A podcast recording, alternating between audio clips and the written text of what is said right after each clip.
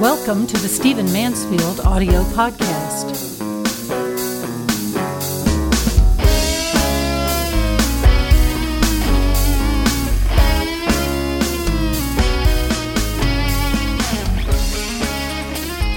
So Mark Twain said, There are lies, damn lies, and statistics.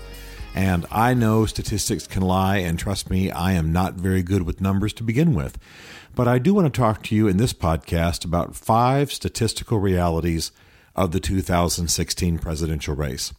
Those of us who do consulting, those of us who watch politics from the inside a little bit, are often aware of statistical realities that are going to determine what happens uh, on the grand stage that sometimes the voters, sometimes the average guy on the street just are not aware of. And uh, uh, that doesn't make us better, doesn't make us smarter. It simply means that uh, we're looking at things sometimes from the statistical side uh, rather than the emotional side, rather than the campaign side, the public side, the speech making side, you know, the balloons and the confetti, um, and even the platform side. For example, uh, I know I disheartened a great many people, but the reality was in the last presidential election, Barack Obama only had to win half of all the delegates and all the votes that he had won in the previous, in his first presidential race, in order to be, defeat Mr. Romney. It was obvious it was going to happen. So while the press and, of course, the opposition to Mr. Obama uh, had a great deal invested in keeping a sense that it was a real tight race, it simply wasn't. It wasn't going to be. Uh, he was going to win. It wasn't that uh, I or other uh, people who analyze these things wanted that to happen necessarily. There are just statistics that sometimes uh, confirm what the trends are. And so I want to talk about five that are related to this particular presidential race. And please don't think that any of these are necessarily what I want. It's simply the way the statistics are pointing. Let me say one other caveat, and that is that I believe in a God who rules, and I believe that human affairs are often uh, very surprising, and so anything can happen. I mean, candidates could up and die, candidates could be exposed for scandals, candidates could uh, drop out of the race. There are all kinds of things that could happen, uh, but this is simply what is likely to happen, all things being equal. So, even though this is number one, even though uh, there seems there's this feeling of a very tight race between Hillary Clinton and Bernie Sanders. The reality is that she has pretty much already won it statistically uh, on the Democratic side. Uh, Bernie Sanders would have to win 60% of all the delegates that remain in order for him to get the nomination. Hillary Clinton only has to win 30%, which is well beneath her range or her average. So even though she's lost some uh, state uh, primaries of late, and even though there are some uh, other trends that seem to be an issue, um, the reality is that she has, and again, please don't think this is what I want or that I think that things can't change uh, with certain huge factors coming into play. But Hillary Clinton has already won it. What might help you understand this a little bit is if you go onto Google and uh, look up super delegates and just see how many super delegates Hillary Clinton already has, uh, see what she has in the general delegate count compared to Bernie Sanders. The reality is he would have to win 60% of all that remain, and I don't believe he's won 60% yet. So again, this is simply a reality. Uh, another statistical reality, number two, related to Hillary Clinton, is that it's very unlikely that the server scandal, the email scandal, is going to make any difference in this election. Those, the statistics are, the polls show that those who support Hillary Clinton don't care and those who oppose Hillary Clinton, I'm saying this almost sarcastically, don't matter because they're not they weren't going to vote for her anyway. So what would have caused a crisis for her was if people who were going to vote for her decided not to vote for her uh, because of the email situation or the server scandal as they're now calling it. The reality is it makes very little difference. Those who were going to oppose her think that this is obviously a major thing and should keep her out of office. Those who are in support of her really it doesn't matter very much. So the server scandal is unlikely to make any difference in the candidacy and nomination of Hillary Clinton. Uh, number three is that Hillary Clinton will likely uh, win against any Republican. Now, I'm saying there's a little out of order because I have a few things to say about the Republicans, but it's just likely. And by the way, I've already done the math for you on this in an earlier podcast where I made the ca- case that a Democrat uh, is likely to win because the Democratic Party is larger than the Republican Party, and so a Republican has got to win the independents or what we used to call Reagan Democrats. Um, if the election were held tomorrow, Hillary would win against any candidates.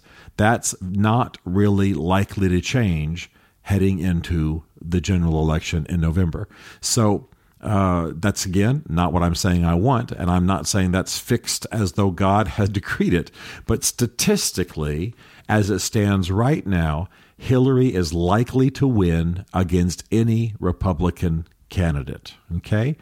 Uh, number four is this um, Trump does not yet have the nomination locked up. Now, many people are talking as though he does. Uh, but that's that's not really true. The statistics are far different uh, than what most folks think. Let me give you the stats here just to just to confirm this. Uh, Mr. Trump needs 61% of the remaining delegates to win uh, a nomination, to win his party's nomination. But Mr. Cruz only needs uh, 87%. When I say 87% uh, and say the word only, that sounds light, but there's only 16% between those two. I'm sorry, 27% between those two. Well, that's at least doable it's at least doable. I'm not saying that uh, it's going to happen easily, but it's at least doable.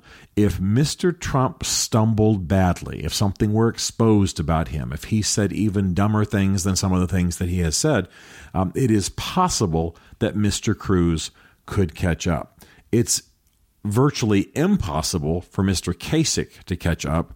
And other than championing his particular views, he probably should drop out. And by the way, remember, I like him very much and wish he had done a whole lot better. Um, but he needs 138% of the remaining delegates to win. There's no way it's going to happen.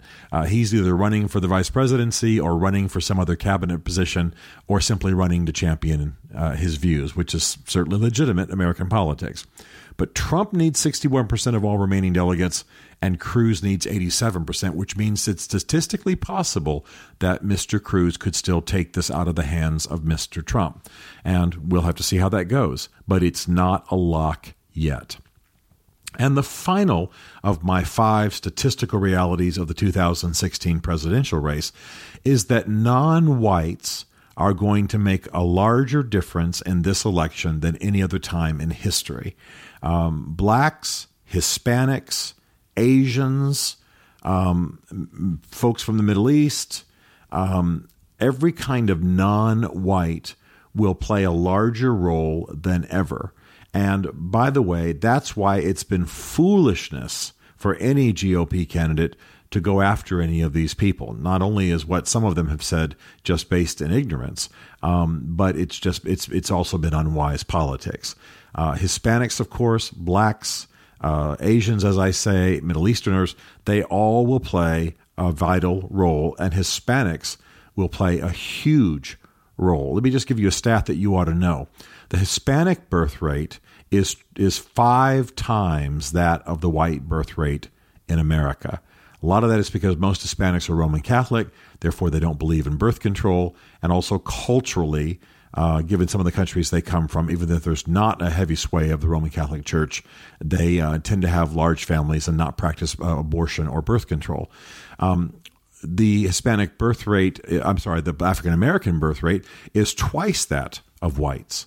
So the Hispanic birth rate five times that of whites, the African American birth rate twice that of whites.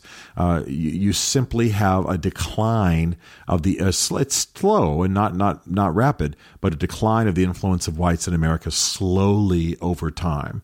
And you know, for those of us who don't really care which. Uh, skin color is ascendant. That that's that's not a massive concern, but it does mean that some people with different values, different emphases within a set of values uh, from middle class white Americans will can, will increase in their influence.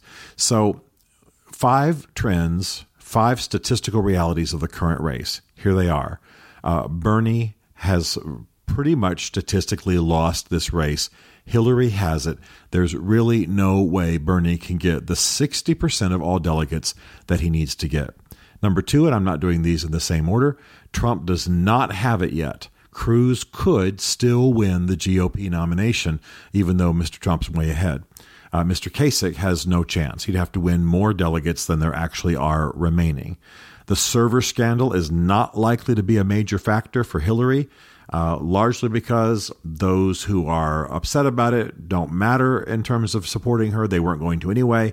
And those who do support her statistically don't seem to care, to the extent anyway, that it's going to affect how they vote.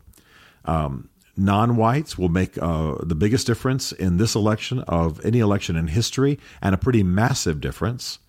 And Hillary is likely to win against any Republican at this point. Now, I want to say one more time that's not my wish. None of these are my wish. And none of these are absolutely unshakable realities. I am not prophesying here. what I am saying is that statistically, these are the realities that define the current presidential race. They could be changed, but massive factors would have to be in play to make it so. So now you can see things a little bit differently. Now, maybe if you if some of these upset you, you can pray differently. Uh, but certainly, these are the statistical realities that we're contending with in this presidential election. Stephen Mansfield is a New York Times best-selling author, a popular speaker, and a frequent faith and culture commentator on Fox and CNN. His groundbreaking books on faith and society include The Faith of George W. Bush, The Search for God and Guinness, Mansfield's Book of Manly Men, and The Miracle of the Kurds. His new book is Ask the Question Why We Must Demand Religious Clarity from Our Presidential Candidates, available on Amazon. Learn more about Stephen at StephenMansfield.tv. The Stephen Mansfield podcast is directed by Isaac Darnold, who also wrote, produced, and performed the podcast theme song. This is a Chartwell Literary Group production.